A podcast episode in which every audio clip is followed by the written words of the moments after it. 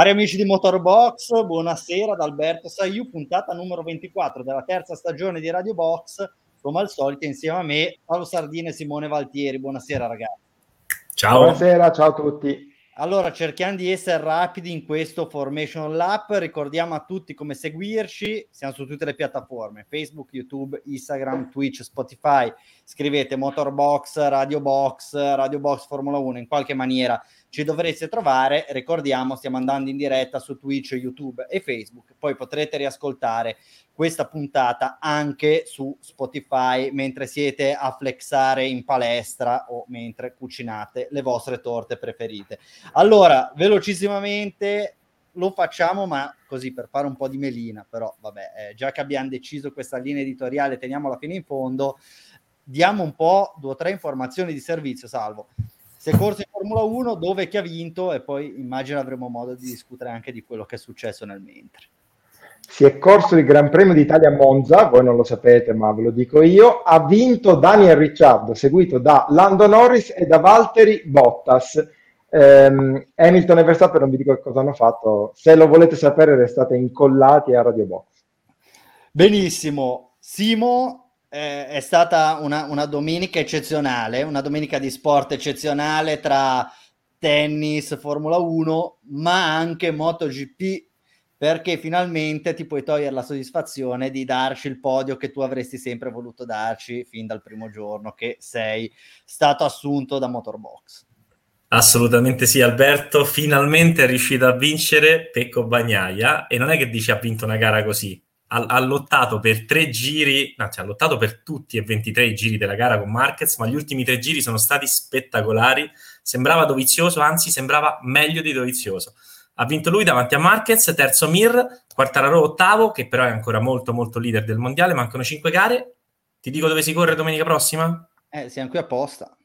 A Misano, Adriatico, quindi tutti a Misano e a tifare Bagnaia, Rossi, Bastianini, Marini, bla bla bla, Morbidelli che rientra stavolta con la Yamaha ufficiale e Dovizioso con la Yamaha Petronas. In realtà deve, devono essere confermate le notizie ancora ufficialmente, ma in teoria così dovrebbe no, accadere. È, è, bello che diciamo, mi raccomando ragazzi, un'ora non ci incischiamo qua appena lo fai parlare. Io ho già detto tutto, guarda. Hai fatto, hai fatto, bene perché non ti facciamo mai parlare di moto, quindi quando ti diamo la parola ne devi approfittare. Bravo Simo, così Dai. da rapace d'area di rigore un opportunista.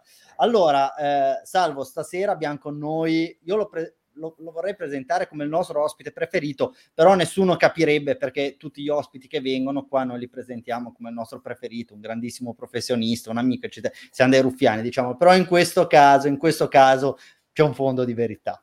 Allora ti dico che eh, per una grande gara, per grandi temi, ci serviva un grande ospite è un giornalista, è un nostro collega, è uno dei pochi che insieme al sottoscritto si può freggiare di essere prima firma della propria redazione Luigi Perna, lo zio.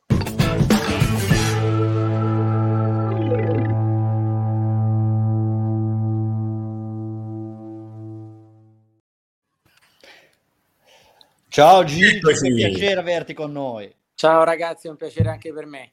Ciao Luigi. Ciao, Luigi. Allora, sei tornato da questa lunga trasferta. Come è andato il viaggio? Tutto sì, bene? Questa tutto lunga trasferta di 20 km è stata pesante eh, però, però, tutto bene. C'è stato spettacolo a Monza, alla fine non è stata per niente una gara noiosa. Peccato che eh, sia mancata una grande Ferrari, è stata solo una discreta Ferrari, o forse anche purtroppo qualcosa meno. Eh, però, però lo, lo, show, dicevo, non è mancato perché a cominciare dal, dall'incidente fra Verstappen eh, e Ecco, abbiamo Eccolo. qualche... Ecco, perfetto, benissimo. Abbiamo qualche... Ok, ciao a tutti, grazie. È stato bellissimo, ha già, ha già introdotto tutti i temi. Breve eh, andiamo, intenso. Andiamo con ordine eh, mentre, eh, mentre, Gigi riprende la linea. Ecco, lo vediamo. Comunque, eh, diciamo le cose come stanno. Eh, stiamo assistendo a un campionato del mondo Ciao Gigi, abbiamo un po' di ritorno, c'è forse qualche... Eh, mi, avete, mi, avete, subito perso perché ho parlato male della Ferrari e è stata oscurata la trasmissione. Eh, esatto, come, come, sai, noi siamo pagati fior di quattrini da FCA alla famiglia Agnelli, Eh. eccetera, eccetera. Quindi giustamente dobbiamo, dobbiamo, dobbiamo mantenere. Ah, arriveremo alla Ferrari tra un pochino, però eh, possiamo dirlo, stiamo assistendo ad uno dei campionati del mondo più belli degli ultimi anni e quando dico degli ultimi anni sto dicendo così perché non abbiamo ancora visto come finirà, non abbiamo ancora visto come si svilupperà da qui alle prossime gare, però fino adesso eh, non avremmo potuto desiderare nulla di meglio. Abbiamo due protagonisti eccezionali, due team incredibili e dico una parola a te cara, tanta cazzimma, cioè sono bravi, ecco. Eh sì, sinceramente non si può chiedere di meglio. Cinque punti che dividono i primi due piloti e siamo quasi a tre quarti del campionato. Era ora che ci fosse un campionato così dopo anni di monopolio assoluto della Mercedes. Lo voleva la gente, lo volevano magari gli stessi piloti. Hamilton ha trovato uh, un pilota che è tosto quanto lui uh, e quindi uh, si spera che vadano avanti così fino alla fine, ce l'auguriamo tutti. Assolutamente, eh, dobbiamo però introdurre la, l'elefante nella stanza. Eh, per la seconda volta, almeno in maniera così un po' più decisa, perché probabilmente i contatti sono stati anche più di due, però eh, per la seconda volta in maniera un po' più importante sono venuti a contatto Lewis Hamilton e Max Verstappen. In questo caso abbiamo un bel doppio zero e questo incidente farà molto discutere e probabilmente eh, in qualche misura potrebbe anche segnare eh, questo, questo campionato del mondo. Luigi, te lo chiediamo subito, tu come giudichi questo incidente? Ritieni che eh, in qualche maniera individuare una responsabilità maggiore nei confronti di Max Verstappen sia stata una cosa corretta? Parlaci un pochino dell'episodio e di come tu l'hai visto e come l'avresti interpretato.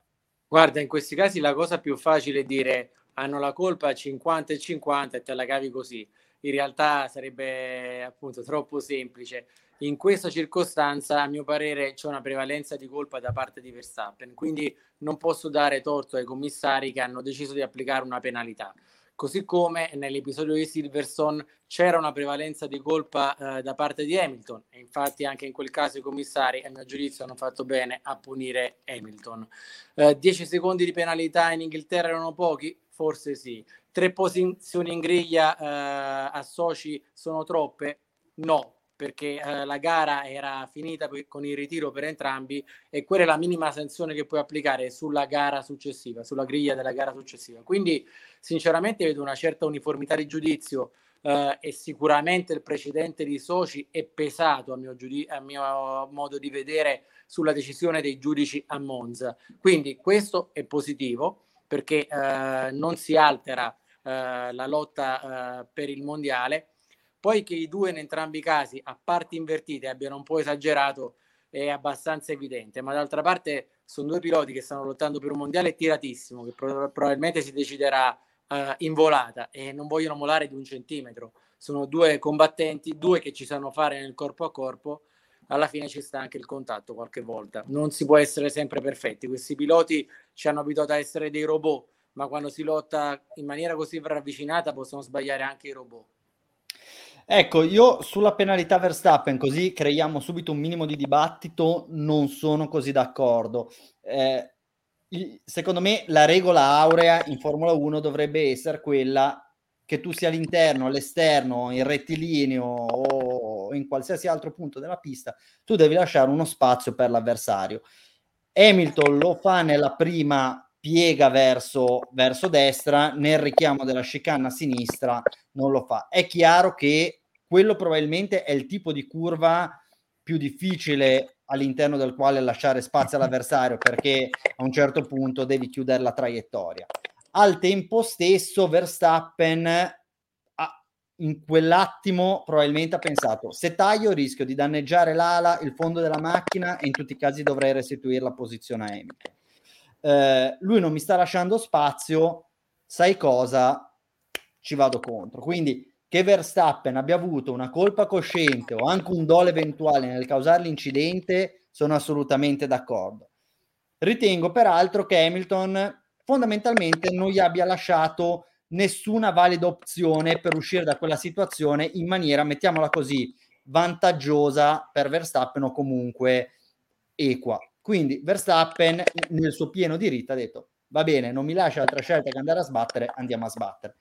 Avrei forse preferito che i commissari facessero una scelta tipo quella Ricciardo Verstappen a Baku, nel senso li prendi, dai una reprimenda a tutte e due, dici basta ragazzi, non pote- non, Formula 1 non può rischiare che uno dei due ci lasci la pelle, piantatela qui e basta. Quindi avrei, sarei stato più propenso per l'incidente di gara. Però ecco, nulla di scandaloso nel trovare una maggiore responsabilità nei confronti di Verstappen. Non so, Salvo, cosa ne pensi?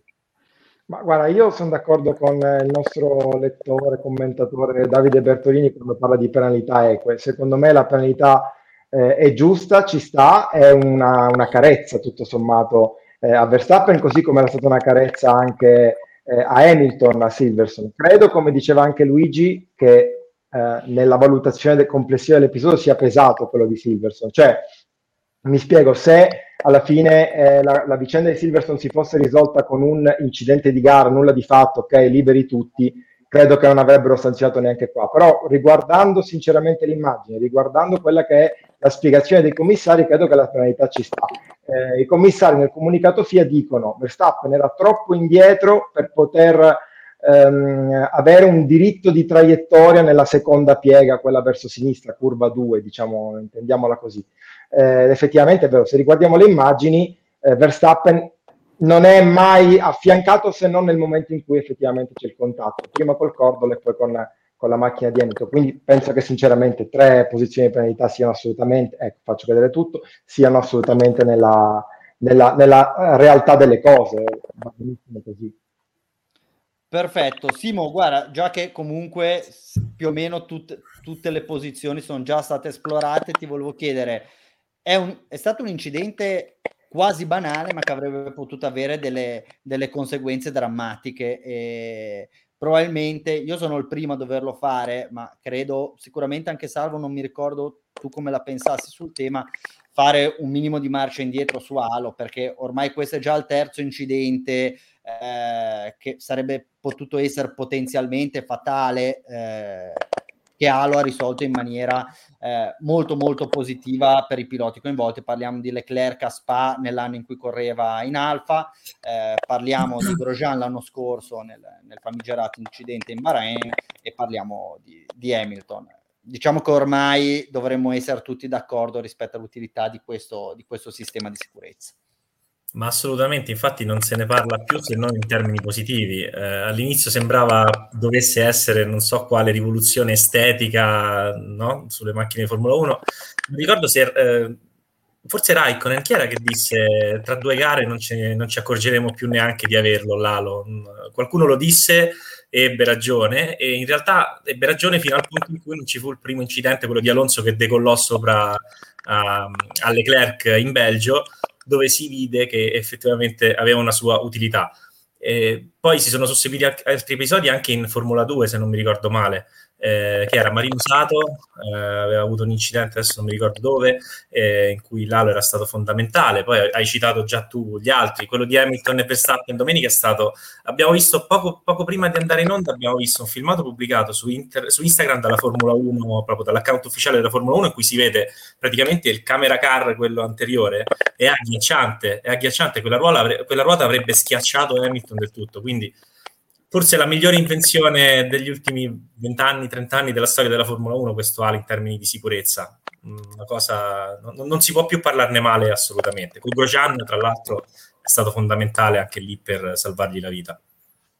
Gigi, qua diciamo che è, è, forse il più grande lascito di Todd come, come presidente eh, della federazione. Tanto ha fatto, tanto ha voluto per aumentare la sicurezza e questo probabilmente quello che stiamo vedendo adesso è un po' la ciliegina sulla torta della sua presidenza. Eh, in effetti sì, eh, c'è, proprio, c'è, proprio, da dirlo. L'Alo non piaceva a nessuno perché noi siamo abituati ad avere anche eh, una passione estetica per le monoposto da corsa, quindi vediamo comunque delle vetture di Formula 1 che devono avere quella linea eh, così bella, così armoniosa eh, anche nella zona dell'abitacolo. Quindi fu un colpo nell'occhio quando fu messo quest'arco sopra la testa del pilota. Tra l'altro anche i colori del casco sono meno visibili con l'alo, però poi è bastato pochissimo a capire che non se ne poteva fare a meno, che era una rivoluzione copernicana nel campo della, della sicurezza in Formula 1. Ha salvato delle vite eh, e continuerà a farlo. Sì, è un grande lascito e c'è anche un grande rimpianto che l'alo sia stato introdotto dopo il tragico incidente di Suzuka dove, che costò la vita a Jules Bianchi.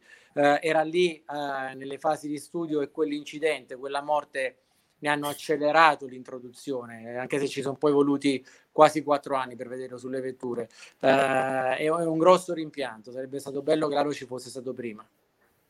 Assolutamente, eh, diciamo meno male che c'è, eh, che c'è adesso. Torniamo alla pista, eh, Gigi, durante il corso del weekend, in momenti diversi, sia Hamilton che Verstappen sembravano avere la gara in mano, perché dopo le qualifiche, o meglio, dopo le, le qualifiche del venerdì, eh, quindi al sabato pomeriggio e alla domenica alle 14.55, tutte e due avevano la, la, la chiarissima possibilità di portarsi a casa i 25 punti. Nel senso, Hamilton con, col solo Bottas, col motore sostituito davanti, non poteva fare altro che vincere a Monza, invece ha sbagliato la partenza della gara sprint e ha detto addio ai sogni di gloria e un altro errore l'ha commesso Verstappen e poi entrambi i team hanno sbagliato le soste ai box. È uno 0-0, secondo te chi ha più rimpianti? Ha più rimpianti Hamilton Monza è una pista feudo della Mercedes. Lui e la Mercedes dovevano assolutamente vincere questa gara, che doveva essere un passo fondamentale per, per il mondiale. Su questa pista Verstappen ha raccolto un quinto posto come miglior risultato in carriera, quindi doveva correre in difesa. Uh, si è trovato nella, in una posizione ideale semplicemente perché c'è stato l'errore di Hamilton nella sprint qualifying e quindi è Hamilton quello che ha fatto l'errore più grosso del weekend e si è messo nella condizione peggiore. Verstappen non ha fatto nessun errore fino all'incidente. Perché? Beh, Perché però era... Gigi è partito male, anche lui si è messo nella posizione, cioè se fosse bah, partito sì, davanti a Ricciardo dai, dava 20 secondi a tutti e, sai, aveva vinto. Eh, vabbè, però non mi devi interrompere perché altrimenti io lascio parlare, devi lasciare parlare anche tu. Scusa, allora, scusa. Eh, il, il, discorso è semplice, eh, ha fatto un errorino, nel senso che si può fare un piccolo errore in partenza, non grosso come quello di Hamilton, ma era secondo a meno di un secondo da Ricciardo, aveva comunque una vittoria a tiro e in ogni caso non aveva bisogno di vincere. A lui sarebbe bastato anche un secondo posto in quel momento, visto dove si trovava Hamilton e visto che questa appunto era una pista sfavorevole. Quindi correndo con la testa, correndo per una volta alla Lauda e non alla Verstappen, si sarebbe potuto accontentare anche del secondo posto. Qual è l'errore? L'errore è vero è quello del box Red Bull che fa un, il pit stop peggiore dell'anno, forse della loro storia, e eh, fa in modo che Verstappen perda ben 11 secondi eh, ritrovandosi indietro e quindi a tiro di Hamilton. Solo a quel punto la gara si ribalta, solo a quel punto Hamilton ha la possibilità di vincere. Fino a quel punto, fino all'errore del box della Red Bull, Hamilton aveva nessuna possibilità di vincere. Perfetto, salvo Verstappen sconterà tre posizioni di, di penalità sulla griglia soci diciamo che non gli è andata nemmeno malissimo per tutta una serie di ragioni, sia dal punto di vista che partire magari in seconda fila soci non è così penalizzante, ma anche per il fatto che potrebbe essere una buona occasione per fare quel famigerato cambio di motore di cui, eh, con cui Red Bull ormai sta flirtando da, da alcune settimane.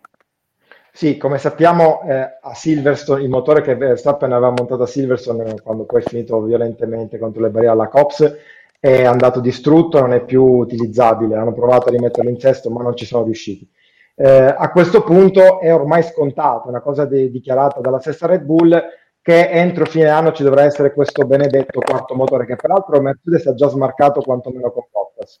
Eh, è chiaro che eh, effettivamente la penalità in griglia a Sochi potrebbe essere una, eh, uno, un'opportunità per Red Bull per fare questa, questa sostituzione, dare ormai diciamo per persa la gara in Russia, montare il nuovo motore e poi andare in una situazione di parità o addirittura di vantaggio, perché non sappiamo se Hamilton il quarto motore effettivamente dovrà montarlo, di vantaggio per il resto delle, eh, delle, del, delle ultime gare del campionato. Chiaramente lì è tutta una scelta interna a casa Red Bull. Il motore che hanno adesso potrà sicuramente eh, gareggiare a Sochi e anche nel, nelle prossime gare, non sicuramente in tutte entro la fine del campionato. Eh, come hai detto tu, la, la, la, cosa determinante sarà proprio la scelta tattica legata alla partenza in seconda fila, perché come detto, partire in seconda fila a Sochi storicamente e paradossalmente è quasi più un vantaggio che non uno svantaggio, visto che eh, più e più volte abbiamo visto chi partiva dalla seconda fila riuscire a fare chi stava davanti, a meno che mh, davanti non ci fosse un bel gioco di squadra tra due compagni di squadra in prima fila. Quindi sarà tutto lì. Io credo che però potrebbe essere un, effettivamente un, eh, un, una cosa utile da parte di Red Bull, eventualmente smarcare questo quarto motore, partire ultimo, dare per persa la, la battaglia di Soci, perché poi tutto sommato è una pista dove si sorpassa e arrivare terzi dietro le due Red Bull, dietro le due Mercedes non mi sembra un'impresa mastodontica, però non so, eh, magari Luigi la pensa diversamente.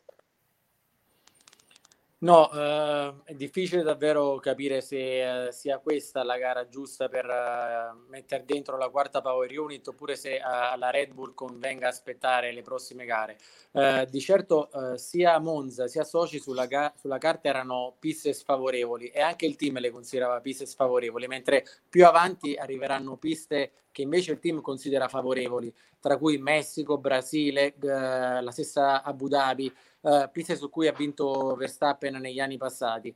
Quindi mi meraviglierei se poi si decidesse di mettere uh, un quarto motore, uh, scontando le penalità, in una gara dove sai di essere molto competitivo sulla carta. a questo punto meglio farlo prima, se bisogna farlo. E immagino, come diceva Salvo, che bisognerà farlo, perché già tutti i piloti in griglia hanno utilizzato la terza power unit, l'ultima consentita dal regolamento e quindi è difficile pensare che con la rotazione tra queste power unit utilizzate finora si possa arrivare a fine campionato. Tra l'altro c'è qualcuno che poi eh, ne ha una eh, non più a disposizione, quindi questa rotazione è ancora più ristretta, solo tra due motori. Eh, mi immagino che tutti dovranno prima o poi mettere la quarta, eh, i big che si, soprattutto i big che si giocano il titolo, per cui eh, se se va fatto forse va fatto, va fatto prima, però è difficile prevedere se poi decideranno davvero così a Soci.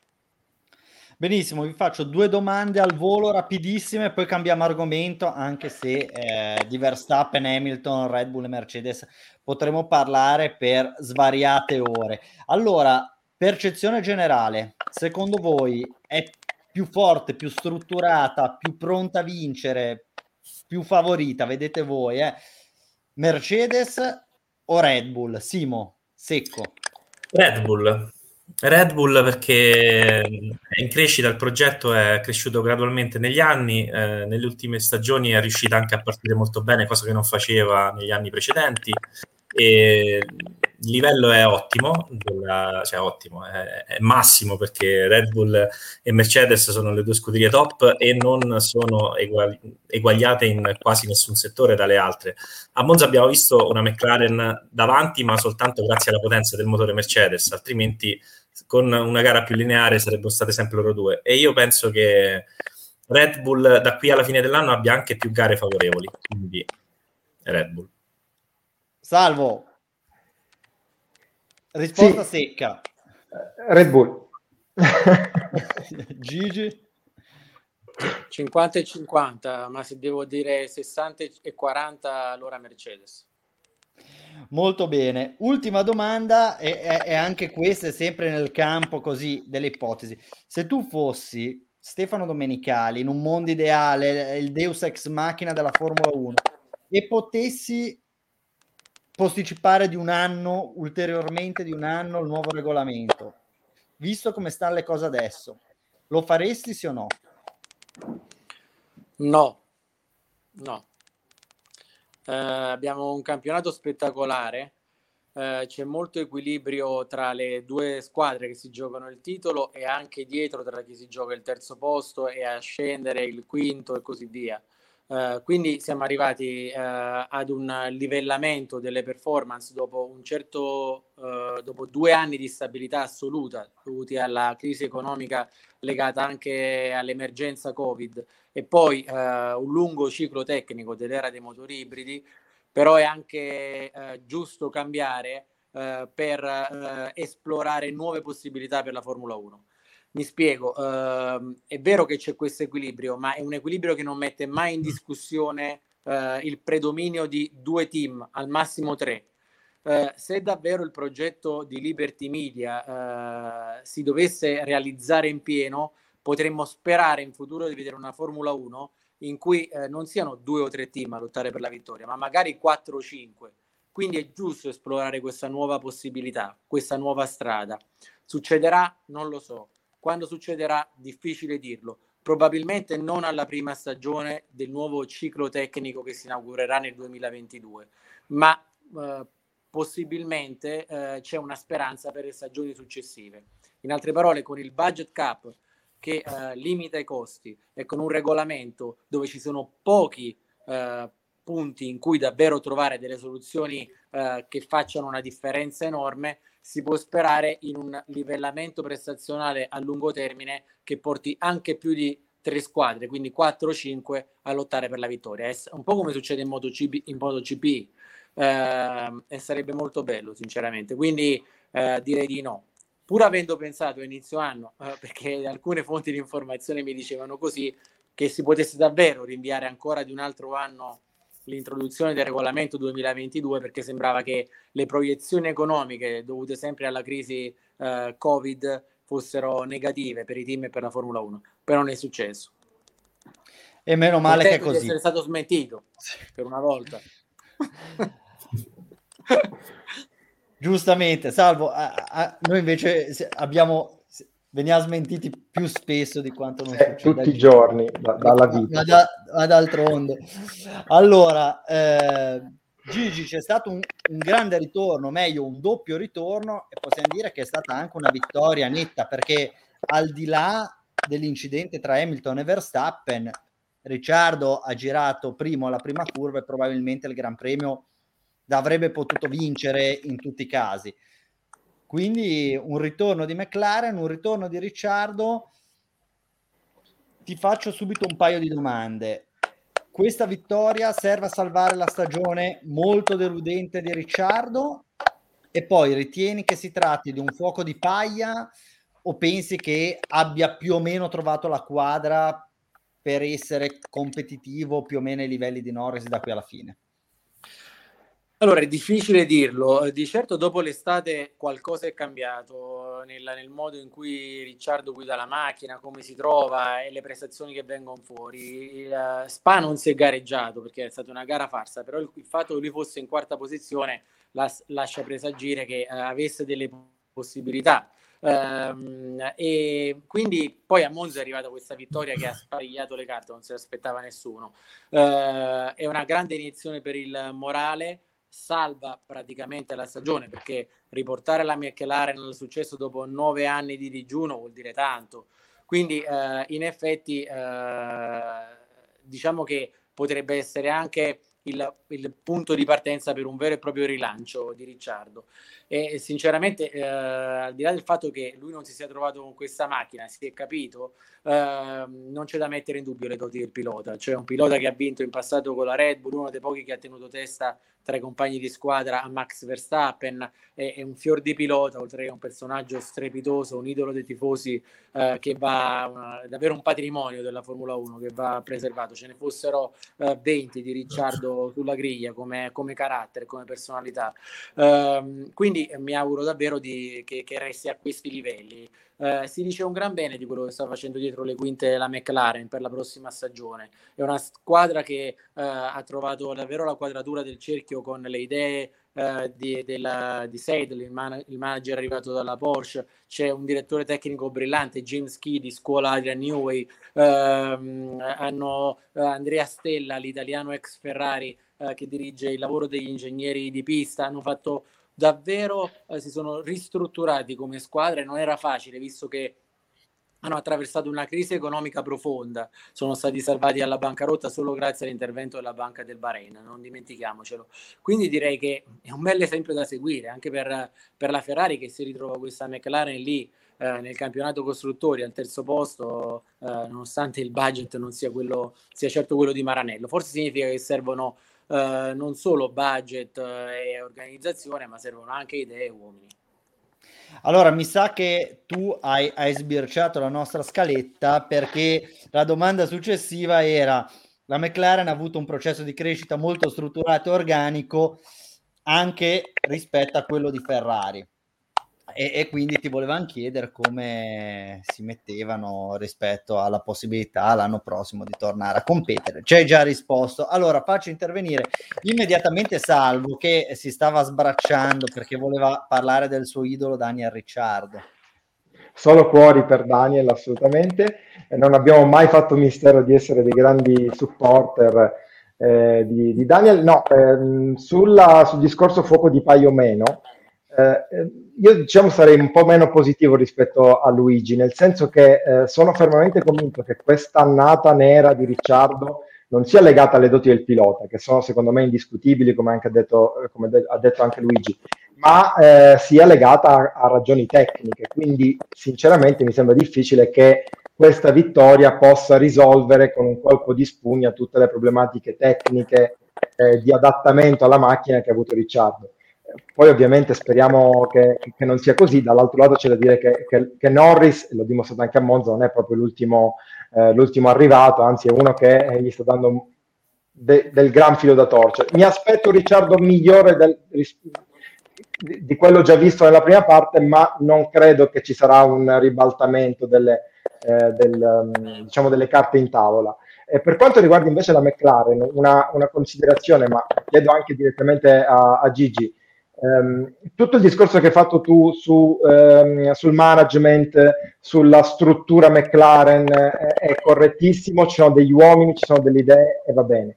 Però mi viene in, in, mente anche una cosa, rispetto a Ferrari, forse negli ultimi anni c'è anche stata molta più pazienza, perché se poi vediamo hanno avuto dei, dei hanno fatto con lo stesso management di adesso, perché c'era già Zach Brown, hanno, fa- hanno avuto dei tonfi clamorosi, non dimentichiamoci le annate con, con Honda, non dimentichiamoci eh, Eric Boulier e tutto quello che, eh, tu- tutti poi i team principal che si sono succeduti prima di arrivare a Seedle.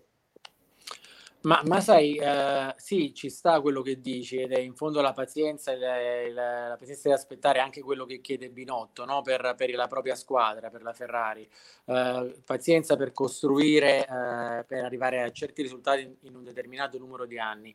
però nel, nel, caso della McLaren è stato fondamentale un fattore. Uh, io ritengo che a Walking sappiano fare i telai e le, le automobili perché uh, fin quando hanno avuto un motore pessimo, il motore Honda sono precipitati nella classifica costruttori. Appena hanno, hanno avuto un motore discreto, quello della Renault, sono lentamente tornati al terzo posto fra i costruttori e quest'anno hanno un motore degno di questo nome, il motore Mercedes, secondo me in assoluto il migliore sulla griglia, uh, anche se di poco davanti a quello della Red Bull Honda, e hanno con questo motore hanno una macchina che vola, quindi eh, in effetti eh, era, era, l'elemento che gli mancava, perché comunque sono un team che ha sempre bisogno di un fornitore di vertice per imporsi. Um, ora, eh, in effetti speriamo che uh, la pazienza che stiamo concedendo alla Ferrari poi dopo alla fine si traduca in risultati, perché uh, quello che mi ha colpito in negativo uh, della, possiamo dire, della parabola della Ferrari nelle ultime stagioni è che noi non abbiamo, avuto, non abbiamo visto una parabola in continua crescita come quella della McLaren da un certo punto in poi. Abbiamo visto un team che ha lottato eh, bene o male per il mondiale contro la Mercedes per due stagioni, 2017 e soprattutto 2018, e che poi si è perso completamente tra il 2019 e il 2021. Quindi abbiamo visto un up and down, su e giù, Uh, è questo quello che non convince uh, della, um, uh, de, de, de, dei risultati della Ferrari delle ultime stagioni. Speriamo di essere appunto forse troppo, troppo, pessimisti e di, di, trovarci di fronte a una realtà la realtà di una Ferrari che dal 2022 tornerà a essere competitiva, a lottare per vincere, perché eh, si può vincere o perdere, ma il mondiale bisogna giocarselo eh, almeno fino all'ultima gara o almeno fino a tre quarti di stagione, cioè essere competitivi. Guarda, io farei subito intervenire Antonio, che è uno dei nostri ascoltatori, e ci chiede se secondo noi l'anno prossimo ci sarà veramente un cambio di gerarchie. Quindi, dal tuo punto di vista, Gigi, ti aspetti che nel 2022 qualche altro team che non sia Red Bull, che non sia Mercedes, possa ambire a vincere in, su pianta stabile gare e arrivare a lottare per, per il mondiale? O ti sembra uno scenario eh, che ti persuade così così?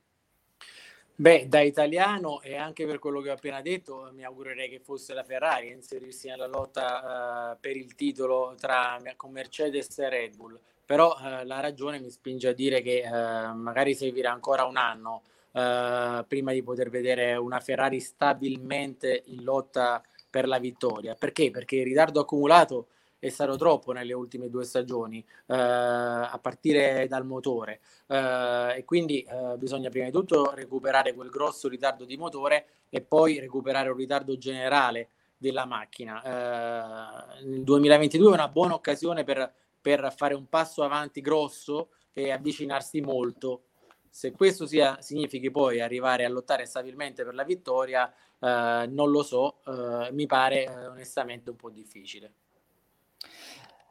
Ecco, eh, passiamo direttamente ora al tema Ferrari. Non no, scusa, mi ha detto Prego, per, per, rispondere ad Antonio. Antonio? Sì. Eh, sì. Um, io una previsione la faccio, chiaramente è um, buttata lì, però sulla base di quello che stiamo vedendo quest'anno, al di là del cambio delle gerarchie al vertice, secondo me è ragionevole poi magari saranno loro stessi a smentirci, ma è ragionevole pensare che magari lì davanti Red Bull possa soffrire qualcosa, possa pagare un po' questa stagione corsa al 110% dove stanno continuando a, spingere sugli sviluppi della macchina. Cioè l'impressione che ci hanno dato in questa stagione, so che Luigi è d'accordo, ne abbiamo parlato più volte insieme, eh, è che ehm, siano andati all su questo 2021 sapendo di non avere dal 2022 in poi il supporto diretto di Honda, cioè dal 2022 loro il motore, anche se ce l'hanno già, anche se sarà un motore Honda rimarchiato, dovranno costruirselo da soli in casa. Per cui diciamo che eh, immagino che l'idea generale di, di, di, di Horner e soci sia stato quello di andare a tutta, approfittare del fatto di essere particolarmente competitivi in questa stagione per spingere fino all'ultima gara eh, sul 2021. Quindi sinceramente non mi stupirei se l'anno prossimo Red Bull in una ipotetica griglia dovesse partire un gradino indietro rispetto a quest'anno.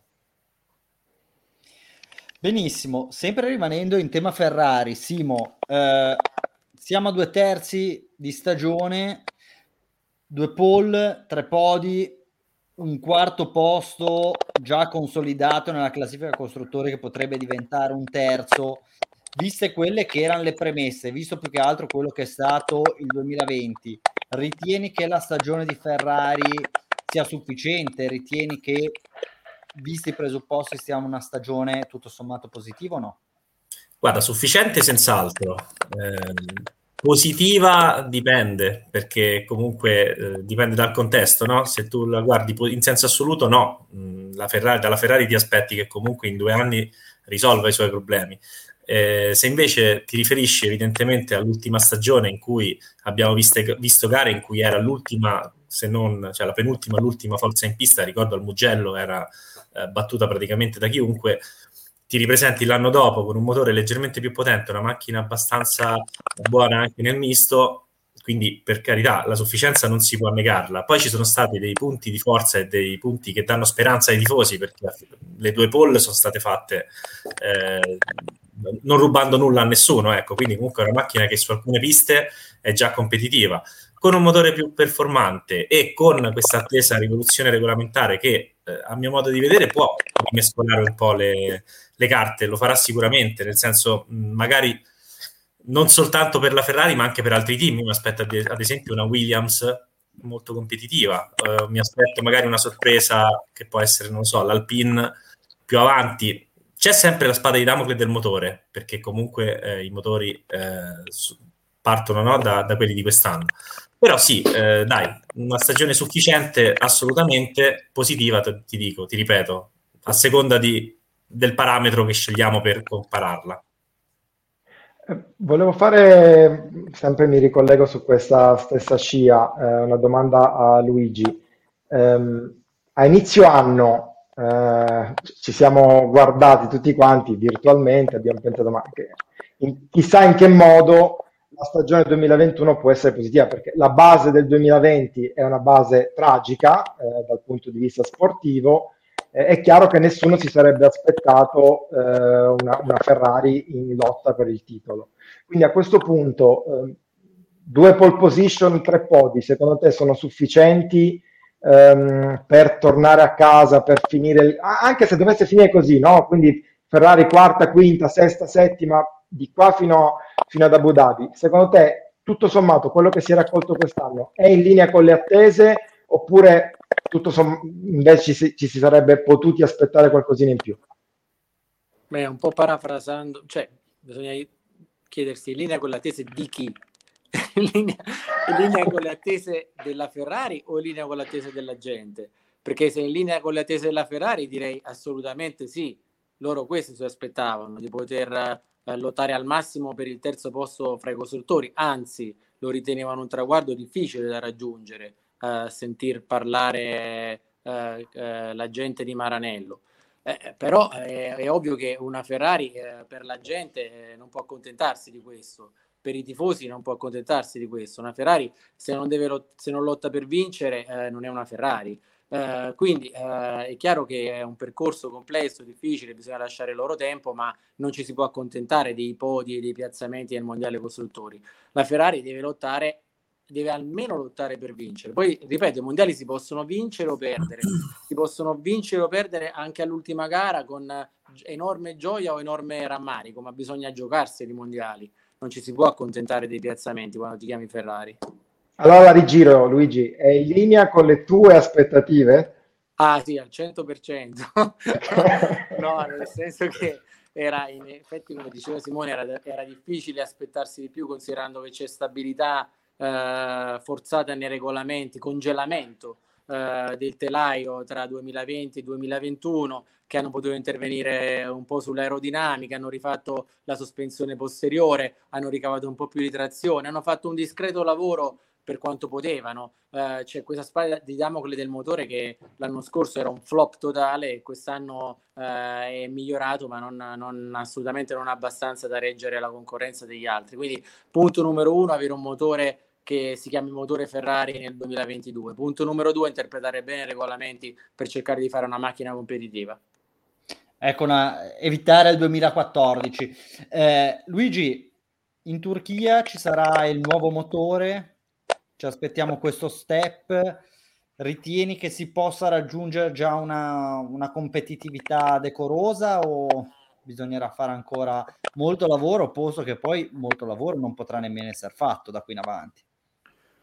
No, il lavoro può essere fatto, nel senso che questo motore è una prefigura il motore del 2022, non è il motore del 2022. Questo motore ha una nuova componente ibrida che a Maranello considerano abbastanza innovativa, rivoluzionaria per certi versi, per le componenti che vengono utilizzate, per la filosofia che viene utilizzata e questa componente ibrida sarà integrata sul motore attuale che a inizio anno è stato omologato riservandosi la possibilità di intervenire su alcune parti perché il motore doveva essere congelato però la Ferrari appunto ha omologato un motore nuovo a metà, tra virgolette. Ora può permettersi di inserire le nuove parti che le interessano per fare sperimentazione in vista del 2022. Questa è solo una base. Eh, poi nel 2022 ci sarà davvero il nuovo motore che nasce con, ispirandosi a questi elementi che vengono provati adesso. Eh, sicuramente deve essere una svolta perché eh, era un motore competitivo, finora non lo è stato. Vediamo se il motore che arriva in Turchia o uh, comunque nelle prossime gare uh, farà già vedere qualcosa. Può dare sicuramente una mano, non, non cambierà la vita uh, a Leclerc e a Sainz. Benissimo, allora per la seconda volta quest'anno abbiamo visto il formato del weekend con la gara qualifica sprint qualifying al sabato possiamo avere qualche dato in più, una certezza ce l'abbiamo già quando va in scena questo formato di gara. Uno tra Verstappen ed Hamilton e forse tutte e due finiscono all'ospedale, ma eh, scherzi a parte, è sempre un formato che lascia così, che non sa né di carne né di pesce, molto controintuitivo. Bottas eh, vince la gara il sabato eh, gli sostituiscono il motore, prende i punti, ma allo stesso tempo parte ultimo. Quindi un, un casino anche per chi, per chi guarda, perché se parti ultimo in linea di massima, forse i punti del sabato non ti spetterebbero nemmeno, ma così è. Luigi, che, che, impressione hai su questo format del weekend? È un qualcosa che tu ti auspichi possa rimanere? Se sì, con quali modifiche o terresti sempre al format classico delle qualifiche al sabato, gara la domenica di 305 km stop? Allora, eh, il, il, format così com'è non mi convince, eh, va fatto sicuramente qualcosa di diverso. Si vuole cambiare la Formula 1, si vuole fare una Formula Show, si vuole introdurre qualcosa al sabato in modo da rendere interessante ciascuno dei tre giorni del weekend, rendere importante di più il venerdì, eh, di più il sabato, di più la domenica. Ok, tutto benissimo però bisogna trovare qualcosa che sia semplice e chiaro per la gente, perché tra penalità introdotte per la sostituzione delle parti meccaniche uh, o per altri motivi sportivi uh, e uh, queste gare, ga- questa gara sprint che determina la pole position, n- non si capisce nulla, o almeno si capisce poco per chi non è un addetto ai lavori o per chi non è un super appassionato di Formula 1. quindi la mia idea per per eh, trovare una soluzione. Uh, mi sta bene che il venerdì uh, ci siano le qualifiche, ehm, perché così si dà dignità al venerdì anziché soltanto delle prove libere, ma queste qualifiche sul giro secco devono de- determinare la pole position della gara della domenica, perché la pole position deve essere l'espressione della, del giro più veloce che riesce a fare un pilota e quindi deve essere un, un, non può essere assegnata da una gara sprint, deve essere assegnata da una qualifica. Dopodiché le, le, la gara del sabato può essere un evento a sé stante, completamente separato. Quindi la pole position del venerdì prefigura la griglia della domenica. La gara del sabato è un evento a sé stante separato, si può decidere se assegni punti e quanti, quanti punti assegni a quanti piloti, di sicuro bisogna invogliare un po' i piloti a lottare. Dopodiché si può anche pensare addirittura ad una griglia rovesciata rispetto alla qualifica del venerdì perché in questo modo si può alimentare lo spettacolo. Se è una gara a sé, allora la griglia rovesciata può avere un senso, può essere accettabile, non si snatura.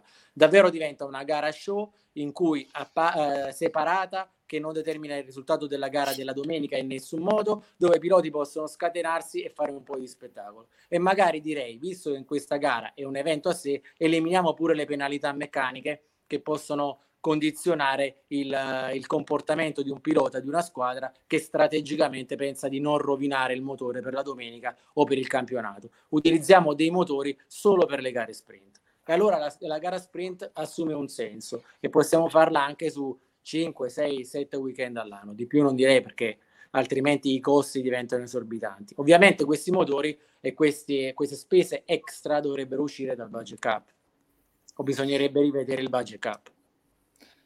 Questo è evidente, sì. Poi diciamo che un po' la sensazione che abbiamo avuto anche noi, scollegare quello che succede in questo evento a quello che succede alla domenica. Vogliamo sì, in due o tre...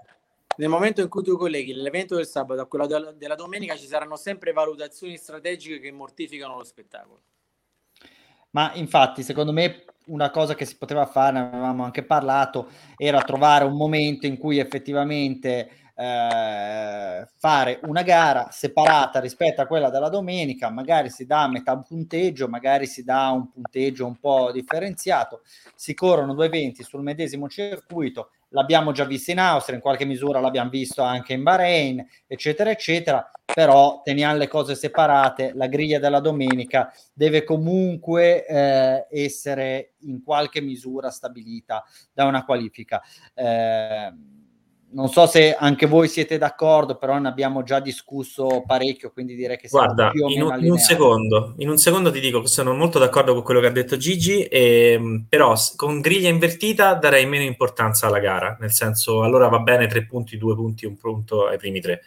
Se invece la vuoi fare senza griglia invertita, sfruttando magari le qualifiche anche per, per la- per questa sorta di sprint race, allora ci, stanno, ci sta bene anche che ci siano punteggi leggermente più alti. Ma in linea di massima, secondo me, un- se proprio devi introdurre una, una nuova gara, a questo punto farlo in, in questo modo, come suggerisce Luigi, come siamo un po' tutti d'accordo, penso di aver capito dalle facce che annuivano, eh, è molto meglio di questa cosa sen- senza senso, diciamo, che, che c'è adesso.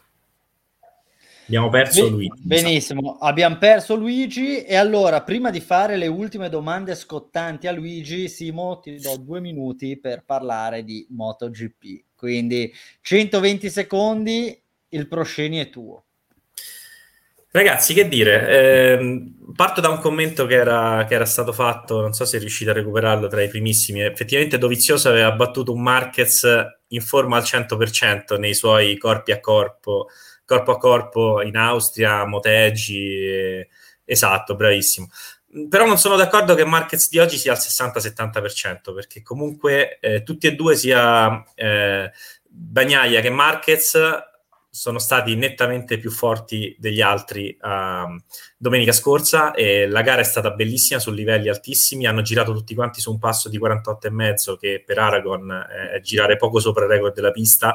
Bagnaia non è quasi mai sceso sotto il 49 mi sa forse neanche un giro. 48,9 è l'ultimissimo giro quando aveva le gomme finite e, e incrociandosi tra l'altro con Marquez quindi non scegliendo traiettorie ideali. Quindi secondo me è stata una gara bellissima una vittoria che veramente ci voleva e che può far morale. Tra l'altro adesso arriva una pista, quella di Misano, su cui si correrà due volte, ehm, perché faranno anche il Premio dell'Emilia Romagna il mese successivo, e ehm, Bagnaia quelle poche chance di titolo che ancora ha, perché ricordiamo che in classifica Quartararo ha 53 punti su Bagnaia, 57 su Mir.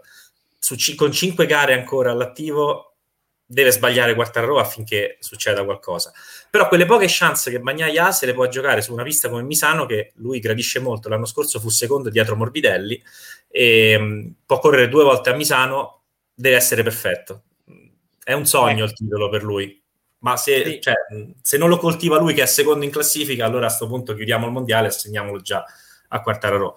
Mir anche sempre molto costante come dicevamo prima, Morbidelli e Dovizioso dovrebbero essere della partita, si, si aspetta l'annuncio ufficiale del, della partecipazione di Morbidelli che viene da un infortunio alla gamba con il team Monster Energy, quindi con la moto ufficiale finalmente, di Dovizioso che inizialmente sembrava dovesse correre anche lui con una moto ufficiale eh, col team Petronas, ma che invece prenderà quella eh, del 2019 aggiornata che che, che, che, hanno guidato un po' tutti ormai, Morbidelli, Crutchlov, eh, Dixon negli ultimi due Gran Premi. E quindi, vabbè, farà conoscenza con la Yamaha, il prossimo anno ci avrà comunque una moto ufficiale.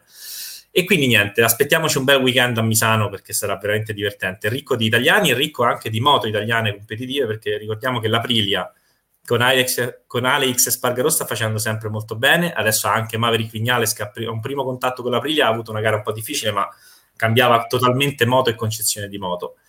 E quindi dai, ci sono tanti elementi per, per vedere un, una bella gara, un bel weekend eh, domenica prossima. Beh, sei stato fantastico, sei stato nei tempi precisissimo. Dai. Salvo, a questo punto vediamo se riusciamo a recuperare Gigi, però ti chiederei di mandare la sigletta e così anticipiamo tutti e con un undercut andiamo sui meme box.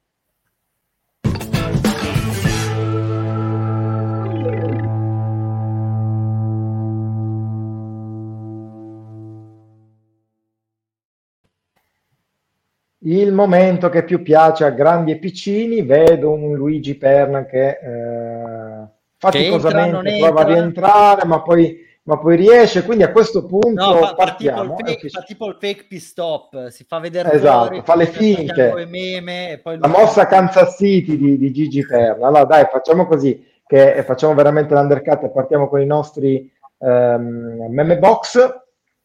Allora, sono otto, anzi in realtà sono nove, facciamo 10. sono lunghi, però questo qua è bellissimo. L'ho messo soltanto alla posizione 8, ma secondo me meritava anche qualcosa di, più, perché ho pensato, cioè guardate a che, a che, livello arriva la gente. Questo qua è una, una foto presa da Reddit, dall'utente Andrei4200, che probabilmente eh, immagino non sia esattamente valdostano, o magari sì. Comunque, Andrei ha fatto prima della gara eh, questa tabellina per ricordare a tutti i tifosi, immagino russi, eh, quali sarebbero stati gli scenari eh, per avere un Nikita Mazepin ancora in lotta per il titolo ahimè, eh, lo dico a tutti i russi all'ascolto, eh, o tutti i fan di Nikita, eh, doveva, avrebbe dovuto fare mh, 10 punti e mezzo, eh, non li ha fatti, eh, quindi eh, Nikita Mazepin è fuori dalla lotta per il titolo, nonostante il ritiro, il mesto ritiro di, di Verstappen. Ehm, vado avanti, posizione numero 7. Peccato, è sempre brutto quando la Formula 1 perde un protagonista. Esatto, abbiamo già i primi verdetti. Monza ha scritto i primi verdetti, abbiamo perso Nikita. Intanto Nikita eh, Luigi... E, e, credo, e, credo, molti altri perché... Eh, credo sì, tutti quelli a zero punti. Eh, esatto, esatto. esatto. Ehm, posizione numero 7, eh, questo qui abbiamo ritrovato un Ricciardo sul podio, questa è una, eh, una carrellata diciamo di... Eh, io, io l'ho, l'ho, l'ho, soprannominato questo, questo meme, questa immagine vittime dello eh, Shui, perché in pratica sono tutti quelli che hanno assaporato eh, l'ebbrezza di bere dalla scarpa di Ricciardo, vedete le facce, insomma, non esattamente entusiastiche. Eh, posizione numero 6. I devastanti effetti della sprint race sulla gente, questo è top e flop, più o meno eravamo tutti così eh, sabato pomeriggio alle, alle 5, eh, devastati dalla vita, eh, nonostante que- questo tizio abbia una lattina di Coca-Cola che immagino avrebbe dovuto tirargli su il morale, ma così non è. Posizione numero 5 c'è un ex eco, una prima volta eh, per ehm, Meme Box. Abbiamo ehm, due meme di Flop Gear. Vedete qui eh, il tema diciamo, principale è quello dei biglietti, del caro biglietti di Monza, ma ci sono state anche delle iniziative per far fronte a questo caro biglietti. GP Monza, sconti sui biglietti 50% di sconto se lo acquisti e resti a casa. Questa qua è la prima iniziativa. La seconda iniziativa, sempre il numero 5, è questa qua. Tribune vuote e conti in rosso all'autodromo Corre Ripari. In omaggio un ingresso nei bagni chimici. Pare che anche questa iniziativa non abbia eh, portato diciamo, gli, gli effetti eh, sperati. Abbiamo poi gli ultimi meme, sono tutti ovviamente dedicati a, a Lewis Hamilton, alla lotta per il titolo. Questo qui è proprio fresco fresco. Eh, è un Valtteri Bottas che se la ride, che se la ghigna guardando la, l'abbigliamento con cui l'outfit, l'outfit, l'outfit di... guardando l'outfit di Lewis Hamilton al cos'era che, che festa era? Era il Met Gala, il gala del Met è una delle, delle serate più più fighe dell'anno. Come e... ti saresti vestito tu al Met Gala? Allora, c'è da dire che al Met Gala tendenzialmente vestirsi in maniera estrosa è un qualcosa che va di moda, viene fatto e quindi Lewis Hamilton era in buona compagnia. Forse non avrei optato per una gonnella di tulle, non per una questione omofobica quanto più che altro per una questione di mio gusto personale. Però ecco, magari avrei, avrei trovato qualcos'altro, non so, un tuxedo bianco, una, una tamarrata. Sarei molto felice se venissi invitato alle prossime edizioni, così per scoprirlo. Vediamo ecco. di nuovo Gigi, abbiamo, ti abbiamo recuperato, ci sei? Rieccomi. Eccolo. Sì, sì ti sentiamo. I mezzi eh, di connessione ci siamo ricollegati. Ecco. Eccolo, ti vedo con uno sfondo roseo, per cui... Me, me, ne avete dette di tutti i colori, immagino, no? No, no, stavamo facendo i meme, la parte dei meme, quindi in questo caso eri esonerato. Abbiamo fatto un undercut e anticipato la parte finale. Anzi, a proposito, stai con me perché adesso ti faccio vedere la top 3 dei meme della settimana. Posizione numero 3, come sapete, il ruotino. Questo è il nuovo ruotino che sarà eh, dato al Polman dalla prossima gara. Lo guardate meglio, avvicinatevi un po' e guardatelo perché c'è. È tipo la sacra sindone. Esatto, cioè... esatto. Sarà così. Seconda posizione sono gli amici delle cordiali gufate di Gianfranco Mazzini, i tipi di mal di testa, emicrania, eh, ipertensione, stress, Verstappen, cioè proprio questo peso eh, sulla, sulla, testa. Il primo, immagino l'abbiate visto tutti, è diventato virale, ma quando le cose sono virali vuol dire che sono fighe, eccola qua. La pettinatura di Lewis Hamilton eh, dopo diciamo, eh, l'incontro ravvicinato con quindi è passato sopra le panda, però, più che altro. Eh, sì, in effetti diciamo che il, il fatto che, che, il copertone fosse, ehm, come dire, intagliato eh, lo rende un po' meno, un po' meno realistico. Vado con l'ultimo meme perché abbiamo un fuori classifica, anzi inauguriamo una nuova rubrica adesso, caro Alberto, ed è appunto la rubrica di, dei meme brutti di Alberto Saiu. Mi ha mandato questa roba qua che non faceva ridere, quindi però l'ho voluta mettere lo stesso, vedete lì, c'è anche, c'è anche la faccia di Alberto che se la ride. E, e questo qua, vedete, c'è una, la festa, la festa sul podio degli uomini della McLaren e Valtteri Bottas lì dietro, che è un po' triste, no? Allora, quando un bambino vede una famiglia che funziona felice, e, re- felice. felice, e realizza che è stato abusato, che ha avuto dei no, problemi. Vabbè, sì, no, qua nel senso che, che, ha avuto un'infanzia, un'infanzia molto triste, effettivamente, lui vedendo lì baci a bracci tra i piloti, il me pensa a lui con, con Toto Wolff e Lewis Hamilton e capisce che forse non è stato così fortunato. Allora, per fortuna che è tornato Gigi perché noi ti volevamo fare due domande sul mercato prima di chiudere la puntata e eh, già che ci sei partiremo subito mettendoti un po' così a tuo agio, facendoti una domanda. Si fa tanto discutere di, di Sebastian Vettel, continua, non continua, ha il contratto in mano, esercita l'opzione, non l'esercita, quindi ti volevamo chiedere, tu che hai... È una domanda casuale tu che hai delle entrature nel clan di Seba Vettel, se, se, se hai eh, qualche, no, qualche, informazione da no, condividere. No, no, no, non ho entrature, non ho entrature. Ti, ti dirò, eh, la situazione del mercato mi è stata chiara eh, per le due mosse precedenti, eh, cioè il fatto che Bottas andasse al Alfa Romeo e che Albon fosse favorito per il sedile della Williams, che, al quale aspirava anche Nick De Vries, spinto ovviamente da Toto Wolff che fornisce i motori Mercedes uh, al team inglese. Uh, le, la mossa successiva, cioè uh, chi occupa il eh, secondo posto dell'Alfa Romeo accanto a Bottas, è già complessa da decifrare perché ci sono tanti nomi in ballo che possono prendere il posto del nostro Giovinazzi.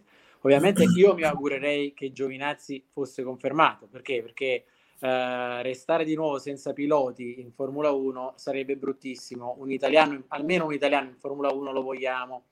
E poi perché sinceramente eh, Giovinazzi eh, ha fatto due qualifiche strepitose eh, a Zandvoort e a Monza. Ehm, poi a Monza poteva forse gestire meglio quel primo giro, però della gara vera, però anche in sprint quali è stato, è stato molto bravo eh, e paga tante, tante, eh, tanti, tanti errori dell'Alfa Romeo che l'ha messo raramente nelle condizioni, nella condizione strategica migliore eh, per fare risultato. Quindi eh, per tutte queste ragioni io darei ancora una chance a lui, nonostante anche perché da tre anni nel team può portare continuità. Però eh, è vero che in Alfa ci sono tante alternative possibili, c'è Zu che arriva con un valigione, eh, si dice da 30 milioni di euro, hanno mh, i loro piloti del vivaio Formula 2 che stanno andando fortissimo, uh, lo stesso De Vries potrebbe andare a bussare anche a quella porta, quindi davvero difficile da capire. Riguardo a Vettel, mi stupirei se si ritirasse, sinceramente, mi stupirei se si ritirasse perché uh, uno che firma un contratto con l'Aston Martin, uh, con un marchio prestigioso, uh, cerca- sognando di portarlo in alto, di, uh, di, farlo affermare in Formula 1, e ha un'opzione per il secondo anno, a mio giudizio fa il secondo anno, poi decide se eh, ritirarsi o meno. Ritirarsi così sarebbe davvero, sarebbe davvero una sconfitta e eh, non renderebbe merito, onore comunque a, a, un pilota che ha pur sempre vinto quattro titoli mondiali. Eh, tra l'altro, poi quest'anno gli unici risultati positivi dell'Aston Martin li ha, li ha, fatti pur sempre Sebastian, quindi eh, perché, mollare, perché mollare adesso? Uh, se lo fa è una decisione tutta sua, evidentemente uh, se lo farà sarà perché uh, la vita fuori dalla Formula 1 per lui è diventata più importante, più attraente della vita in Formula 1. Però se oggi dovessi scommettere direi che, che non si ritirerà. Anche perché... Però ti ripeto, visto... parlo sulla base di sensazioni, perché se dovessi dire che ho delle notizie chiare oppure un'idea chiara, forse l'avrei già scritto sul mio giornale. certo, anche perché... Anzi, ah, sicuramente togliamo il forse. Alla, alla, dico, alla vigilia di un cambio regolamentare provi a fare anche il 22, magari beccano la macchina pazzesca e hai la possibilità di vincere due o tre gare, di salire sul podio con regolarità, quindi magari questa decisione può essere posticipata di 12 mesi, la decisione del ritiro eventualmente. Ma Salvo poi Alberto, no, no, ma poi banalmente mi pare di capire che un po' tutti i team stiano andando nella direzione di avere quantomeno un pilota esperto. Ora possiamo anche dire che Stroll sia ormai un pilota esperto, però diciamo che nell'in, nel, nell'indirizzare lo sviluppo della macchina 22 Fettel sarebbe un valore aggiunto comunque darebbe un baga- porterebbe con sé un bagaglio di esperienza che di sicuro Stroll non ha Ecco, prima di chiudere, Salvo, eh, non so se volevi fare ancora una considerazione su- sulla questione del potere politico di Ferrari in Alfa, perché eh, ok, ci siamo domandati sull'opportunità di tenere o meno Giovinazzi, un pilota, lui è del 93, se non sbaglio, 92-93, comunque 93. un ragazzo di 27-28 anni, francamente il suo livello è questo, è un livello più che decoroso per stare in Formula 1, però non è che fa parte di quel gota di piloti intoccabili, cioè se entrasse De Vries al posto di Giovinazzi o se fosse entrato Albon, come poi effettivamente è successo, ci fosse Hulkenberg o qualcun altro, francamente stiamo parlando più o meno della stessa categoria di piloti. Se Ferrari avesse per contro deciso di mettere qualche altro giovane pilota, eh, magari provi Schwarzman, Ailot o qualcun altro, dici vabbè proviamo a rimescolare le carte, vediamo se qualcuno di questi giovani mi dà qualcosa in più, Posto tutto questo, però, il fatto che Ferrari, salvo, non, non, riesca a imporre un suo pilota in una scuderia con la quale ha un legame così stretto fa abbastanza strano.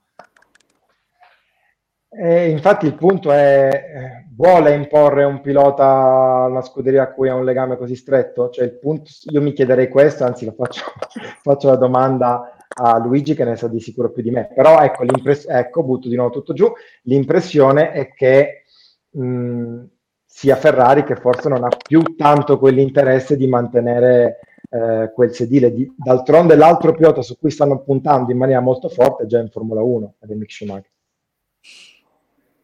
Uh, io non personalizzerei Gigi. tanto il discorso su Giovinazzi non Giovinazzi per uh, fare un discorso relativo alla Ferrari Driver Academy Uh, allora, da questo punto di vista, uh, Ferrari avrebbe fatto meglio a tentare in tutti i modi di mantenere un'influenza sul team al quale o sui team ai quali fornisce le power unit perché, uh, perché fanno tutti quanti così in Formula 1.